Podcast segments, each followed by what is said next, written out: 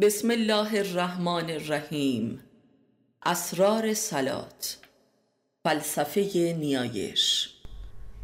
معلف استاد علی اکبر خانجانی. صفحه چهار. یک. فلسفه عمومی نیایش.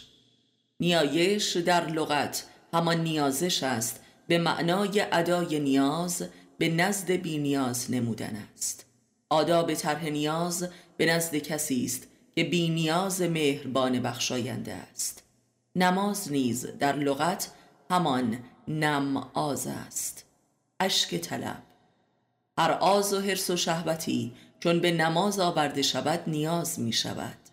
نعاز یعنی نماز قلمرو تبدیل آز به نعاز است و این همان قلمرو به رضاست چه آن آز ادا شود و چه نشود. در هر دو حالت از آتش آز خروج می کند و آرام می گیرد و این راز بخواهید تا اجابت کنم می باشد این اجابت برای گدایان صورت مادی دارد و برای عاشقان صورت روحانی. عاشقان باطنا بی نیاز می شوند و گدایان هم ظاهرند. آنکه اجابت باطنی را درک نکند از نماز و نیایش بیگانه و بیزار و کافر می شود و زان پس نمازش نفاق آور است و مستاق فویل للمسلین در مذاهب متفاوت نیایش آداب متفاوتی دارد و این تفاوت آداب و اطوار و کلام در تفاوت درجه نیاز است. مثلا عمل سجده بر خاک هم در شاخه ای از مذهب هندو هست و هم در اسلام. و یا دعای دست یا قنوت نیز در اکثر نیایش مذاهب با تفاوتهایی حضور دارد. نیایش محور آداب همه مذاهب است. ام از مذاهب سامی و شرقی و یونانی و مایایی و ایرانی. نیایش به طور کلی دارای چند موضوع اصلی است. ستایش خداوند دعا خشوع و فنا. نیایش مخلصین در دین یک واقعی وجودی است که فرد نیایشگر را دچار تبدیل و تحول نفس می سازد و خود یک قایت است. در حالی که برای عامه مردمان یک وسیله است که قرار است حاصلش بعدها و نهایتا بعد از مرگ آشکار شود. همانطور که فی المثل سلات برای مؤمنان امت محمد بایستی در حکم معراج باشد که مقام فنای در حق است. نیایش اساساً به معنای حضور به هم رسانیدن است. رسیدن مخلوق بر آستانه خالق و یا رسیدن وجود بر آستانه فنا و یا رسیدن فنا بر آستانه وجود مطلق. بدین ترتیب نیایش ها عالی ترین حد از تلاش روحانی بشر است و عارفانه ترین واقعی که در عالم هستی رخ می دهد و تلاشی برای وحدت وجود است. همانطور که معراج محمدی به مسابه یک نماز و سلات کامل است که متعاقب یک وضوع رخ می دهد و همچون نماز در آسمان می باشد نماز تلاشی برای پرواز روح است به اقتار جهان هستی و بلکه فرا رفتن از آن تلاشی برای رهایی روح از اسارت تن. سلسله مراتب خلوص نیایش بسته به از میان رفتن ابزارهای نیایش است تا آن حد که به صفر برسد و حتی از کلام و اوراد و هر رفتاری بی نیاز گردد. معراج محمدی مستاق یک نیایش خالص و ناب و بیواسطه است. بزرگترین آفت و خطر نیایش این است که هدف و انگیزه اصلی آن از یاد برود و فقط تبدیل به یک نمایش شود و یا حد اکثر وسیله ای برای اجابت خواسته ها باشد. نمازها در مذاهب از انگیزه فنای از خود و الحاق به حق به تدریج دور شده و تبدیل به کارگاه دعا شده و نهایتا مبدل به ریا گردیده است که این نماز ضد نماز است که اشد کفر را پدید می آورد. واقعه دائم الصلات شدن در قرآن بیانگر نمازی بی واسطه و بی ابزار و بی وقت و بی مکان و در همه حال است که نماز مخرسان است که برای آنان هر وجهی وجه خداست و هر جایی جای خداست و هر لحظه ای لحظه خداست اینان مصداق مقیم و سلات هستند که مقام امامت است که وجودشان محل حضور پروردگار است و خود قبله خلایق می باشند و این مقام فناست و استقراق در ذات. نیایش ها تلاشی برای دعوت خدا از آسمان به زمین است و سپس به دل خیشتن و فقط چون نیتی از نماز است که فی الحال اجابت می شود و مستاق بخوانید مرا تا اجابت کنم شما را می باشد. یعنی مرا دعوت کنید تا بیایم. نماز به میهمانی خدا رفتن است و سپس او را به میهمانی خانه وجود خیش خواندن و این دو مرحله و مرتبه از نماز است. نماز اصاره کل جریان و واقعی است که دین یا مذهب نامیده شده است. نماز ترمینال جریان است. نماز قایت و مقصود حکمت و عرفان عملی نیز می باشد نماز همان گونه که قرآن می‌گوید باید از یاد خدا یعنی ذکر آغاز شده و به حضور خدا انجامد. نماز از جنبه دعاییش از آسمان آغاز شده و به دل خیشتن می‌رسد. همانطور که مظهر دعا از دستان است که از سوی آسمان به تدریج به سوی دل میگراید. دستی که روی به بالا و آسمان است تا دستی که روی به سوی دل خیش است و این کل سیر تکامل نیایش است. خطرناکترین کار در قلمرو نیایش همانا تقلید از آداب نیایش دیگران است. نماز تقلیدی بستر اشد کفر یعنی نفاق است و لذا قرآن فقط مؤمنان را دعوت به اقامه سلات کرده است و نه مسلمین و دینداران موروسی و صحبی و ادعایی را. و مؤمن طبق تعریف قرآن کسی است که دینش قلبی شده باشد یعنی خداوند را در دل خود احساس نماید و از دل خیش بخواند. پس سلات در اسلام یک مقام عظیم است و فقط برای کسانی است که توانستند خداوند را از آسمان به دل خیش آورند و این واقعی عظیم فقط در کسانی رخ می دهد که دارای امامی زنده باشند و در عشق و ارادت به او توانسته باشند در دلدادگی به او دل خود را به خداوند سپرده باشند.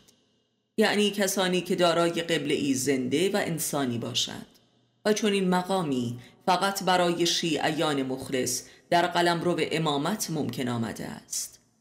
آدمی یا باید خداوند را به دل خود آورده باشد که این مقام امامان و اولیا است و یا دل خود را به امامی داده باشد و این است که در اسلام بی امام را سلات نیست و سلات بی امام حی و حاضر موجب اشغال و تسخیر دل به دست شیطان می شود و موجوداتی دیوانه چون ابن ملجم را در تاریخ می پرورد. اقامه سلات فقط مختص مؤمنان است و ایمان یعنی ایمان به خدا و ایمان به خدای آسمانی هرگز ممکن نمی آید الا ایمان به خدایی که در وجود انسانی مخلص و عارف با تمام وجود درک و تصدیق می شود. آدمی قادر نیست که خدای نادیده را مؤمن شود و بپرستد و این است که امام را حجت خدا خوانند که به واسطه او خداوند درک و تصدیق می شود این است که بی امام را ایمانی نیست و لذا سلاتی نیست. و حد اکثر دعا و نیایش غیر سلات است. زیرا سلات کمال نیایش و نماز است. و این است که سلات غیر مؤمن سراسر غرق در شکیات و وسواس و پریشانی و عذاب است و فرد پس از نمازش دو چندان متشنجتر و بیقرارتر است و تا جنون به پیش می رود.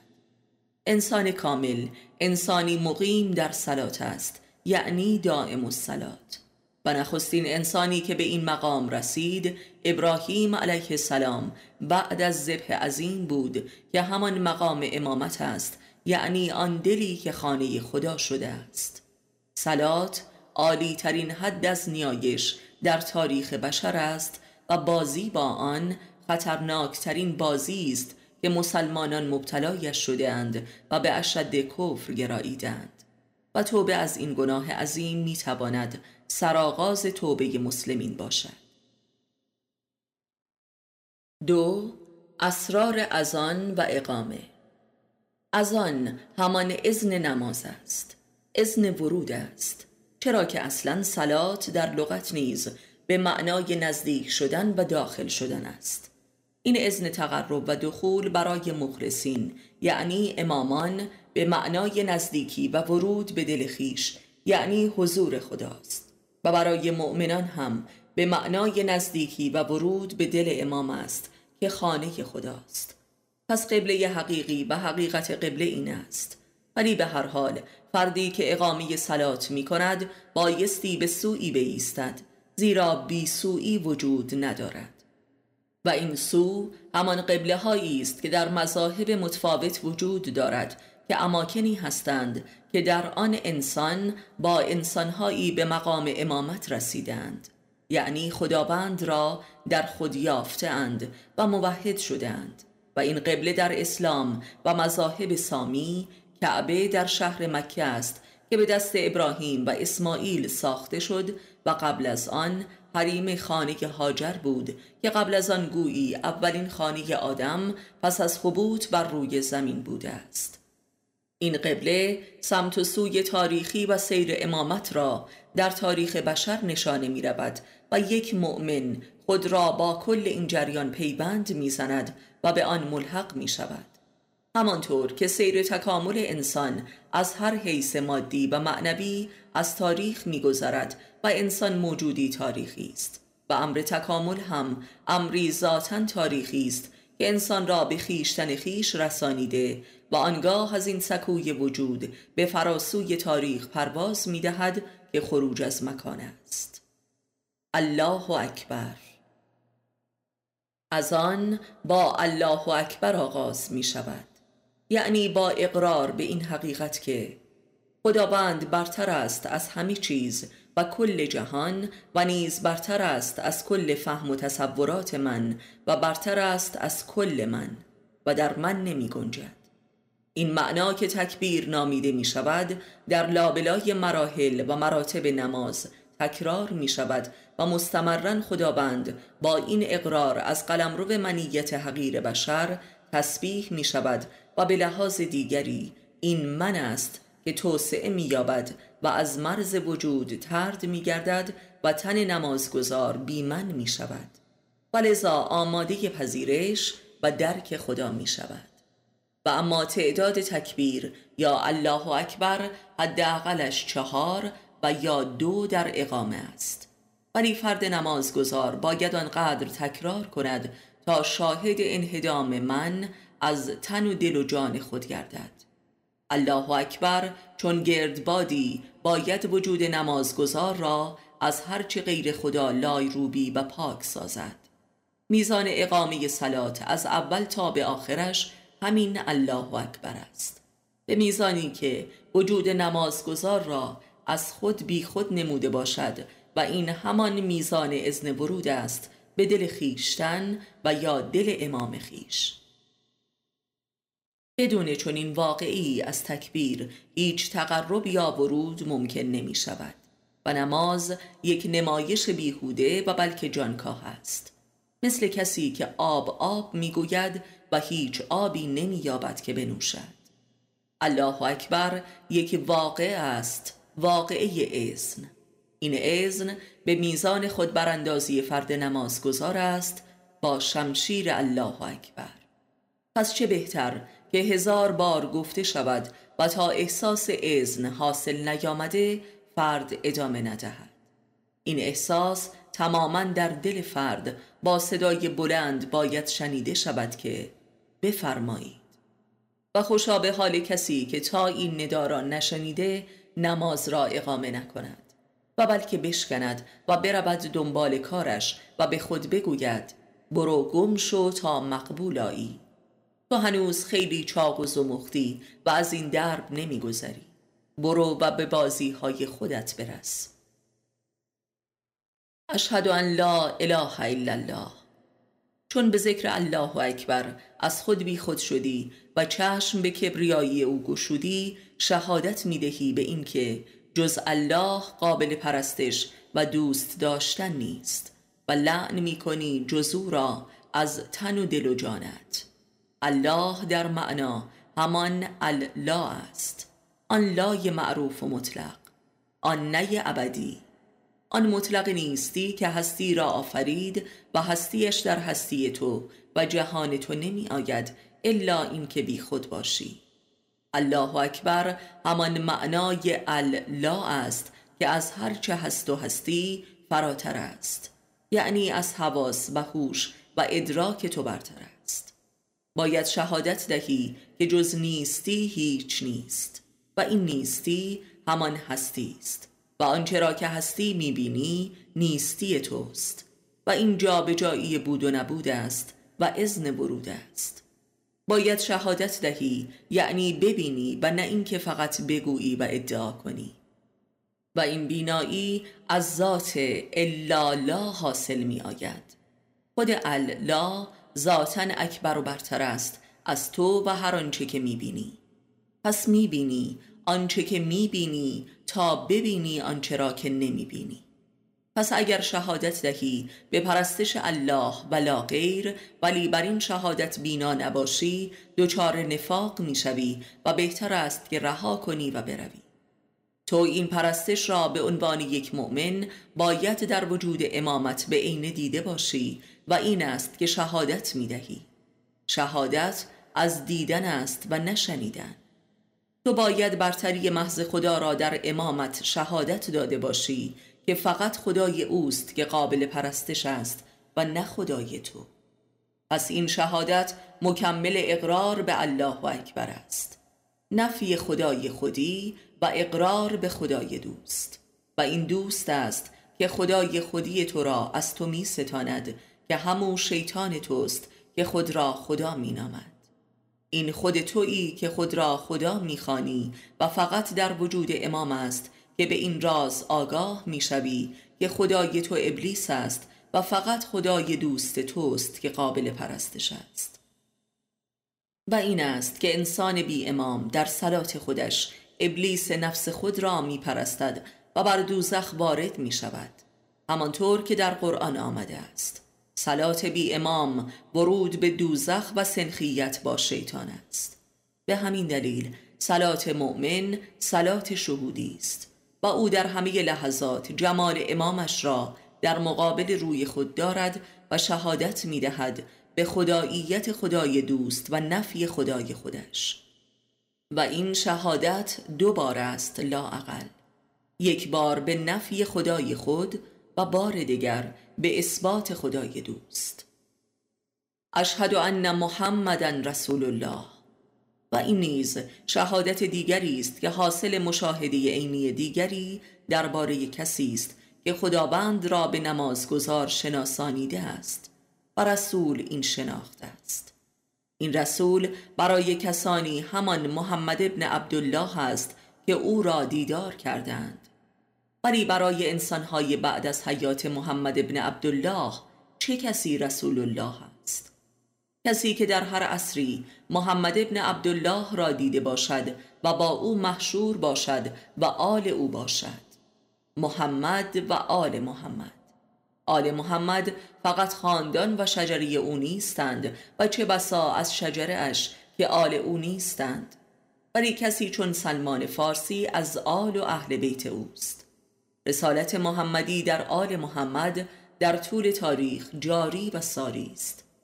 یعنی کسی که در هر جای زمین و زمان با محمد و آل محمد محشور باشد صاحب رسالت محمدی است و باید شهادت به رسالت او داد. تا به رسالت محمد ابن عبدالله متصل گردید. زیرا او مظهری از رسالت محمدی است. آنان که با حجت عینی و بلاغت قلبی و با اسوه اخلاق حسنی خود مردمان را به دین محمد می‌خوانند موضوع اشهد ان محمدن رسول الله هستند.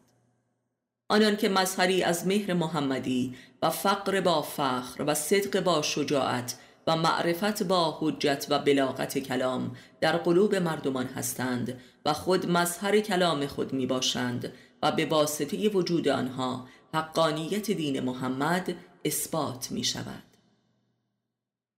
آنان که به قول خود محمد صلی الله به واسطه معرفت نفس به حقایق دین او رسیدند و اینان الیین یا علیواران زمانه هستند. محمد علی ها و این است که به قول امام صادق علیه السلام ذکر مؤمنان آخر و زمان همانا یا محمد یا علی است. یعنی در آخر زمان رسالت و امامت در یک جا جمع است و محمد و علی یکی هستند. که کاملترین ظرفیت ظهور این یگانگی همان ظهور جهانی امام زمان و ناجی بشریت است. و اینان سربازان اویند و اینان هستند. آن مؤمنانی که به قول محمد صلی الله مقامشان در نزد خدا از پیامبران سلف برتر است. بنابراین فردی که در اقامه می‌گوید که اشهد ان محمدن رسول الله باید دقیقا فرد خاصی را مورد شهادت و تصدیق قرار دهد تا به واسطه او به شهر محمدی وارد شود. این شهادت به مسابه ازن ورود به شهر محمد است و الحاق به آل محمد.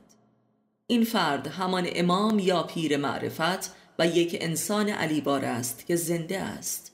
و لذا شهادت عینی دارد وگرنه چه کسی محمد ابن عبدالله را دیده است که شهادت به رسالت او دهد؟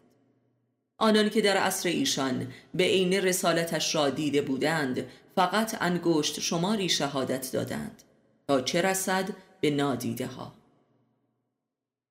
و این شهادت هم دوبار است. یکی شهادت به حقانیت امام و پیر زنده است و دوم شهادت به رسالت محمد ابن عبدالله که معلول شهادت اول است. شهادت بر رسالت محمد صلی الله در واقع شهادت بر رسالت همه مخلصین و انبیای الهی بعد و قبل از محمد صلی الله است. ولی آیا خود محمد صلی الله هم بر سر نمازش. این شهادت را بر رسالت خودش می‌داد و میفرمود شهادت می‌دهم که محمد رسول خداست. مسلما خیر. ایشان احتمالا میفرمودند که شهادت می‌دهم که رسول خدا هستم و شاید هم اصلا نیازی به ادای چنین شهادتی نداشتند. همین امر درباره شهادت بر ولایت علی علیه السلام درباره نماز خود علی علیه السلام مستاق دارد. همین مسئله درباره تشهد و سلام پایان نمازها نیز وجود دارد. از همین رو یکی دو نکته می‌توان گفت که نماز هر فردی بسته به مقام وجودی او تفاوت دارد و لذا تقلید از آداب و اطوار و اوراد نماز بسیار گمراه کننده است.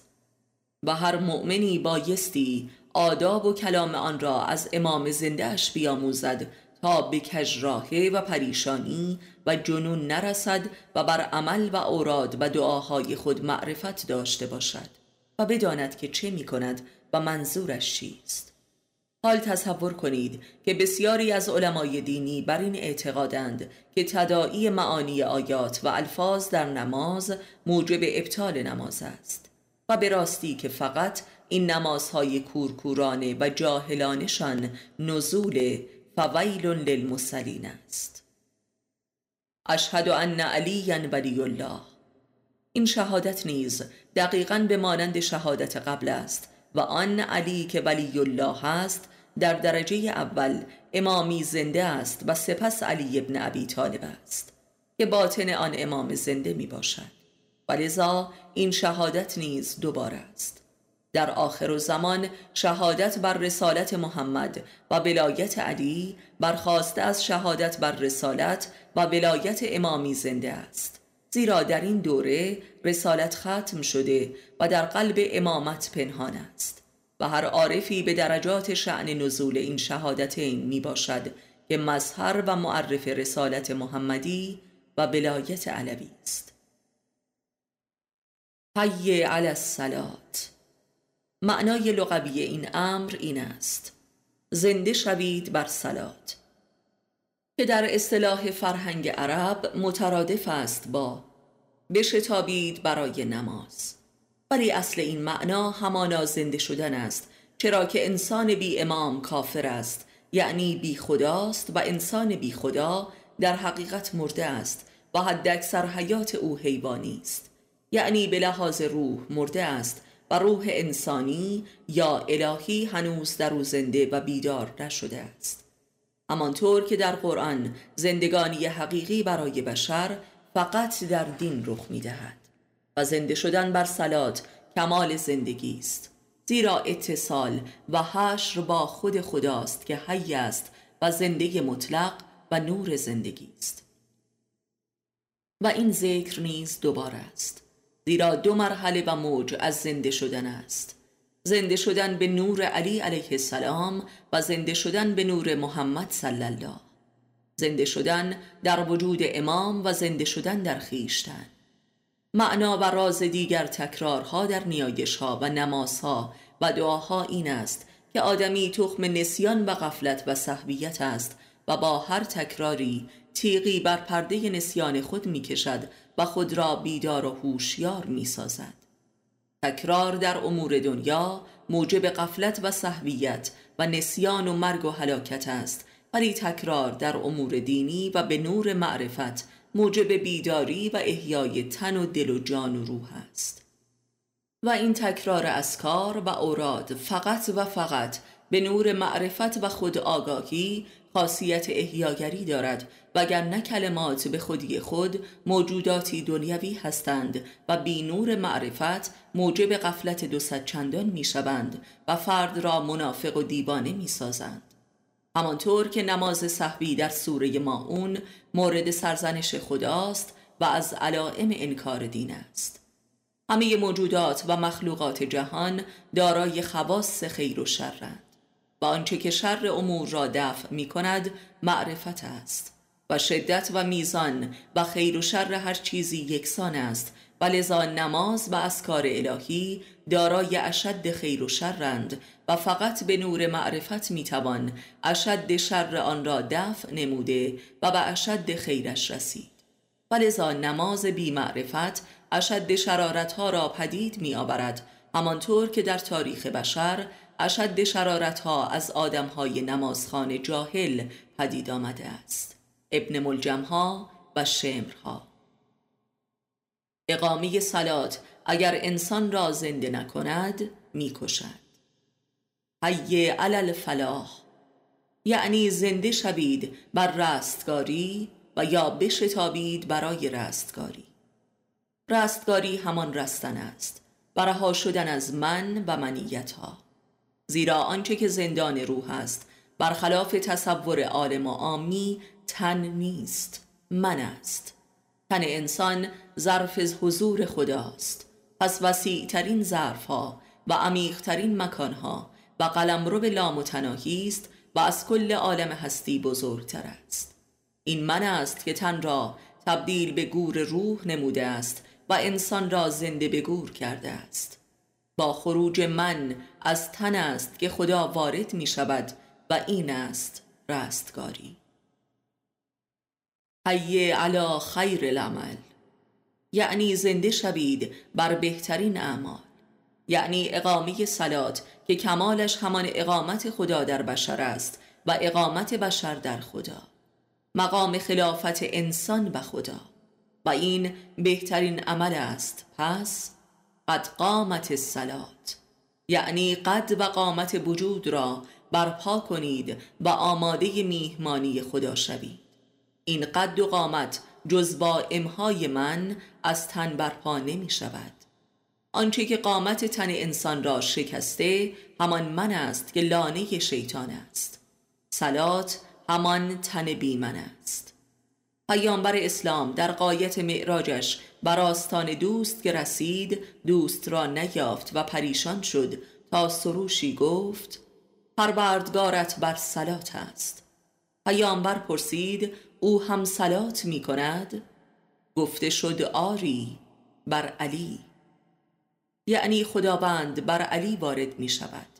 همانطور که علی بر محمد وارد می شود و محمد هم بر خداوند و خداوند بر علی. پس ای مؤمنان شما هم بر امام خود وارد شوید. سلات همان واقعه خلافت است یعنی واقعی عشق. الله اکبر الله اکبر لا اله الا الله. یک بار دیگر تکبیر می‌گوییم و خود را نفی و او را اثبات می‌کنیم و اذن برود می‌خواهیم. نیت تفاوت انسان زنده و آگاه از انسان جاهل و مرده در نیت است. انسان مؤمن و زنده به دین و دل برای هر کار هرچند کوچک نیت می کند و بهتر است که این نیت را با صدای بلند بر زبان آورد تا گوش خودش هم آن را بشنود. خداوند می‌داند که دلتان چه می‌خواهد ولی بر زبان آورید تا باشد که هدایت شوید. قرآن انسان بی منظور و بی نیت یک احمق و دیوانه و بازیچه است و بلحوث انسان باید به دنیا بی نظر باشد ولی به خدا و امام خود نظر داشته باشد. و این همان نظر خدا به مؤمنان است. مؤمن باید دقیقا بداند که در هر عملی و در بهترین اعمال یعنی صلات چه منظوری دارد. آن هم در هر نوبت اقامه صلات بایستی منظور و نیت خود را اصلاح و کامل و زلالتر نماید و نگذارد این نیت تحت اصطلاح تقرب الله صحب و پوچ شود. تقرب یک معنای عام و کلان است.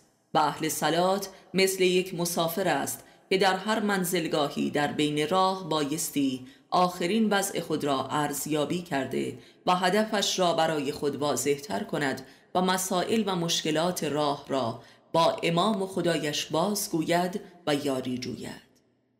نیت آستانه برود است. چه بسا آدمی وارد می شود ولی چون دقیقا نمی داند که چه می خواهد در همان بد به ورودش سرگردان و گم می گردد. نیت بر سلات شاه کلید خود آگاهی و عرش معرفت نفس یک مؤمن است. که در همه اعمال و لحظات زندگی روزمرهش وارد شده و چون نوری ساعات و ایام و ماها و سالیان عمرش را روشن می کند و او را به پیش می برد. کسی که بر نمازش همواره نیتی واحد دارد بدان معناست که در راه نیست یعنی سالک سیر الله نیست و بلکه حالک و ساقط است و این نماز صحوی و ریایی و منافقانه است که دشمن دین و مورد خشم خداست. و ویل للمسلین یک مؤمن حقیقی در هر نوبت و بلکه رکعت از نمازش کار و بار و حرف و دعای تازه ای دارد. زیرا در راه است و هر آن دچار مسئله جدیدی است. ولی آن نیت کلی تقرب الله برای یک مؤمن که دارای امام است و خدا را از امامش می‌شناسد در واقع طلب نزدیکی بیش از پیش به دل امام است که خانه خداست. و این است که بی امام را سلات نیست. امام در به ورود به سلات است. همانطور که علی علیه السلام خود را نقطه بای بسم الله خوانده است که سرآغاز گشایش و فتح و ورود به سلات است. یعنی بی امام را در سلات راه نیست. هر سفر و راهی دارای موانع و گرفتاری هایی است و یک مؤمن در هر نمازی باید نیت دقیق و معین برای رفع این موانع داشته باشد. ولذا هر رکعتی به مسابه یک جهاد و گشایش است. ولذا خداوند در کتابش صبر بر سلات را بزرگترین اعمال بشر دانسته است. ای مؤمنان یاری دهید خود را بر صبر و سلات و بدانید که این امر کبیری است و ممکن نمی شود الا بر خاشعین. و مسئله این است که به دیدار با خدا میلی ندارند. قرآن خاشعین یعنی کسانی که خود را خاک می کنند در مقابل امام و خدای خود. خشوع همان سلسله مراتب امهای خود است و صبر و جهاد بر این خود براندازی. مؤمن در سلات قدرت مییابد تا در زندگی روزمره بتواند بر خود فائق آید و خود را در هزار توی نفسانیت خود کشف و نابود سازد.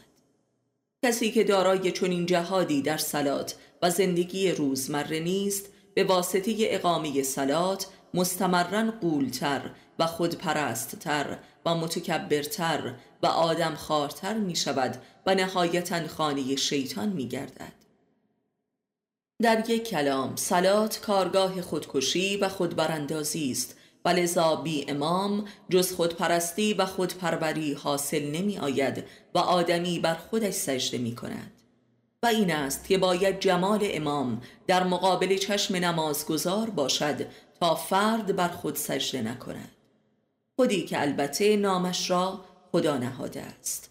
و این خشوع و امهای منیت جز در عشق به لقاء الله از درب جمال امام حاصل نمی شود. سه سوره فاتحه یا حمد. طبق کلام خود قرآن و پیامبر اسلام سوره حمد یا فاتحه اساره قرآن و بزرگترین معجزه آن است. و علی علیه السلام که به قول پیامبر قرآن ناطق و زنده است نیز می‌گوید اساره قرآن در سوره حمد است و اساره سوره حمد در بسم الله الرحمن الرحیم آن است. و اساره آن در نقطه بای آن است و آن نقطه من هستم. پس در واقع هر که دهان به این سوره می گشاید در نماز وارد بر علی می شود و این همان واقعه سلات است. الیین و علیواران هر زمین و زمانی دقیقا به مانند علی علیه السلام در به ورود به سوره حمد و واقعه سلات هستند. همانطور که اصولا فقط انسانی که دارای امامی زنده و حادی است با مطالعه قرآن هدایت و رشد مییابد و ما بقی به قول قرآن یا گمراه تر می شوند و یا رسواتر می گردند. یعنی برای فهم قرآن نیاز به ادبیات و علم کلام و فقه و تفسیر و حدیث و تاریخ نیست بلکه نیاز به ایمان و امام است. چرا نام این سوره فاتحه است؟ یعنی سوره گشایش. یعنی در به ورود به قرآن و سلات است. بسم الله الرحمن الرحیم. بسم در لغت عرب یعنی به سوی. همانطور که اسم هر چیزی سمت و سوی آن چیز را به ما نشان می دهد. سمع همان سمت است. پس بسم الله یعنی سمت خدا. پس الله خدا نیست بلکه سمت و سوی خداوند است. و اما الله به لحاظ سمت و سوی همانا بی سمت و سوترین سمت و سوهاست یعنی یک اسم سلبی است و نه اثباتی. در واقع به واسطه اسم الله ما به سوی بی سویی می رویم یعنی به سوی نیستی و نفی مطلقه هرچی که هست و فراسوی هر حس و فهم و دریافتی. و این نفی بی انتها و مطلق است. ولذا منطقی ترین معنای الله همان الله به معنای لای معروف و یگانه است. نیستی معروف. زیرا خداوند معروف ترین چیزی است که وجود ندارد و عدم وجودش موجب وجود و معروفیت اوست. و چون هستی هر چیزی در جهان معلول حواس و ادراک ماست لذا فقط در نفی کامل و مستمر حواس و هوش و علم و معلومات و فهم خیشتن است که سوی بیسویی یافته می شود یعنی وادی فنا و اما این وادی ما را به رحمان و رحیم می رساند به وادی رحمت که دو وجه دارد رحمانیت و رحیمیت فرق رحمان و رحیم چیست؟ و اصلا رحم چیست؟ رحم کردن همان پروردن است در خیشتن همچون پروردن نطفه در رحم. پس رحم کردن پروردن به تن و دل و جان و خون خیشتن است. این اصل رحم است. فرق رحمان و رحیم مثل فرق حاکم و حکیم است یا عالم و علیم و یا شاهد و شهید. حاکم و عالم و شاهد بر چیزی و حکیم و علیم و شهید در چیزی. رحمانیت به معنای پروردن چیزی در بیرون از خیشتن و از برون آن چیز است و رحیمیت به معنای پروردن چیزی در درون خیشتن و در درون آن چیز است و چیزی را باطنا پروردن. رحمت ظاهری و رحمت باطنی. مهر ظاهری و مهر باطنی. و مهر اگر همان پرورش دادن و تربیت و رشد نمودن نباشد بازی کردن است. و اما چرا حرکت به سوی بیسویی و وادی فنا و فرا رفتن از خود منجر به رسیدن به قلم رو به رحمت و پرورش و رشد می شود؟ پرورش و رشد روح و انسانیت. این کل معنا و ماهیت مقوله‌ای به نام رشد و تربیت است. حرکت از خود به سوی بیخودی. حرکت از دنیا به سوی فنا. حرکت از تن به سوی روح حرکت از ماده به سوی معنا حرکت از طبیعت به سوی ما برای طبیعت. و این حرکت جز به قوه عشق ممکن نیست. عشق به یک انسان دیگری خود اصفه این حرکت و جنبش و عشق و رحمت است. امام. و این در به ورود به قرآن یعنی شهر رحمت و حکمت و اسرار محمدی است. این همان رحم خلقت روحانی بشر است و قلم رو به رحمت دو جانبه. رحم از برون و درون پرورش از برون و درون. رحم و پرورش و تربیت در خیش و در برون از خیش. و این همان واقعی سلات است که مؤمن از برون خیش درون خیش را مخاطب و مد نظر رحمت امام و خدای امامش قرار می دهد. و در واقع این همان نظر رحمت امام است که از برون و درونش وی را فرا می‌خواند تا او را از برون و درونش به هم برساند و یگانه سازد و دوگانگی برون و درون را به پایان رساند. الحمدلله رب العالمین. سپاس خدایی را که مربی دو عالم است. پس می‌بینیم که از رحمان و رحیم بلا فاصله به حمد رب یعنی مربی و پرورش دهنده می‌رسیم. آن هم در دو عالم و از دو بچه مذکور درون و برون. ماده و معنا دنیا و آخرت عین و غیب تن و روان. همانطور که یک مؤمن و مرید از دو وجه و به دو گونه تحت تربیت و رحمت امام خیش ظاهرا و باطنا با احکام و یا محبت. و اقامه صلات واقعی الحاق به باطن پیر و رب است. وجود امام خانه رب العالمین است. الرحمن الرحیم. می‌بینیم که ربوبیت خداوند از پس و پیش با رحمتش محاصره شده است. تربیت و رشد و تعالی روح در بشر تنها راه و رسم رحمت به اوست که کارگاه اصلی این رحمت در قلم رو به رحمیت است که تربیت باطنی می باشد. رحمت صرفا بیرونی و از برون موجب انحطاط می شود همانطور که رحمت والدین به خودی خود موجب سقوط فرزندان است و در واقع در بلند مدت عین ظلم است. رحم کردن تربیت کردن است و بیرحمی همان به خود وانهادن و خدمات دادن از بیرون است. و اما اساس تعلیم و تربیت و رشد و تعالی و زندگانی روح بشر رحم به خیشتن است. و این رحم چیزی جز مرید ساختن اراده خود به دست انسانی صاحب اراده و هویت نیست که همان امام و عارف واصل به ذات خیشتن است.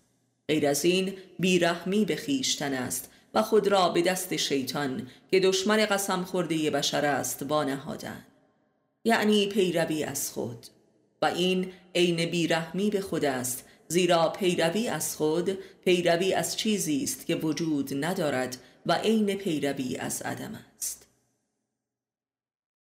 مالک یوم الدین. ای سلطان روز روشنایی راه. راهی که به خدا می‌رسد که در ذات خود مستقر است. یوم الدین در لغت یعنی روز دین و دین معنای راه است راه بین خود و خدا. دین بی امام همون لیل الدین است یعنی شب دین و تاریکی راه. و این همان وادی دوزخ است. زیرا به قول علی علیه السلام دوزخ چیزی جز بی معرفتی نیست همانطور که بهشت همان نور معرفت است. دوزخ همان تاریکی و عذاب ظلمت است. و آدمی از این یکی دو راه به خدا می‌رسد یا از راه تاریک و خوفناک و دوزخی و یا از راه روشن بهشت و ایمان. و امام همان سلطان روشنایی راه خداست زیرا نور معرفت و عارف بر راه است. هرچند که ذات این نور از ذات امام یعنی خداوند است و لذا سلطان اصلی و حقیقی یوم الدین همان خداست در باطن و امام است در ظاهر. امام و خداوند به مسابه ظاهر و باطن دین هستند. یوم الدین به معنای روز قیامت هم هست که روز ظهور جمال پروردگار است ولی برای مؤمن اهل امامت و هدایت این واقعه در همین دنیا رخ می نماید و او از زمان سبقت می گیرد و از مصادیق از سابقون و سابقون اولئک المقربون است. وادی معرفت نفس همان قیامت زودرس و قبل از قیامت کبراست همانطور که امامان برپا کنندگان قیامت هستند و مؤمنان اهل امامت کسانی هستند که به قول قرآن کتاب وجود خود را خود می‌خوانند و به حساب خود قبل از قیامت کبرا رسیدگی می کنند و پاک از دنیا می روند و با خدای خود بی حساب می شوند. همانطور که رب یک مؤمن در ظاهر امام است و در باطن خداوند است همانطور که قرار است یک مؤمن در همین دنیا جمال خداوند را در آینه وجود امامش دیدار کند. همانطور که امام علی علیه السلام میفرماید من روی خدایم. و مقربین نهایتا به علیین می‌رسند که کتابی نوشته شده و آشکار و زنده است. قرآن. علیین در تاریخ قرآنهای ناطق و زنده اند که مقربین در قایت راه خود به آنها می‌رسند. آنها کتاب وجود انسان هستند و کتاب اسرار وجودند و همچون آدم ابوالبشر رازدان همه مخلوقات خدایند و خلیفه او در جهان و محل سجده ملائک و انکار ابلیس. و هر که آنان را سجده کند بر هدایت است و هر که انکار کند بر زلالت و پیرو ابلیس است. و این رازدانی امام از معرفت نفس است و معرفت نفس همان بستر امامت است. ایاک نعبد و ایاک نستعین. فقط تو را می پرستیم و از تو یاری می جوییم. که معنای دقیق ترش این است که چگونه می توان فقط تو را پرستید و فقط از تو یاری جوست چگونه می توان فقط تو را پرستید و فقط از تو یاری جوست یعنی چگونه راه توحید ممکن می شود و پرستش بیواسطه مهیا می گردد این پرستش و یاری فردی نیست و سخن از ما است. اهدن الصراط المستقیم. یعنی ما را به راه راست یعنی کوتاه ترین راه هدایت فرما. و کوتاه ترین راه از خود تا خدا همان راه از خود به خود است به یاری امام پس امر هدایت یک کار دو نفره است و لذا گفته می شود که ما را به راه مستقیم هدایت فرما نه مرا.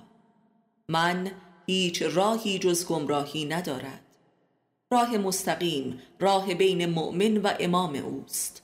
مؤمن با الحاق به باطن امام در واقع به ذات خودش ملحق می شود یعنی هدایت از رابطه بین مؤمن و امامش پدید می آید و این رابطه همان سرات المستقیم است که به قول امام صادق این سرات همان معرفت نفس است با نوری که امام بر مؤمن میتابد.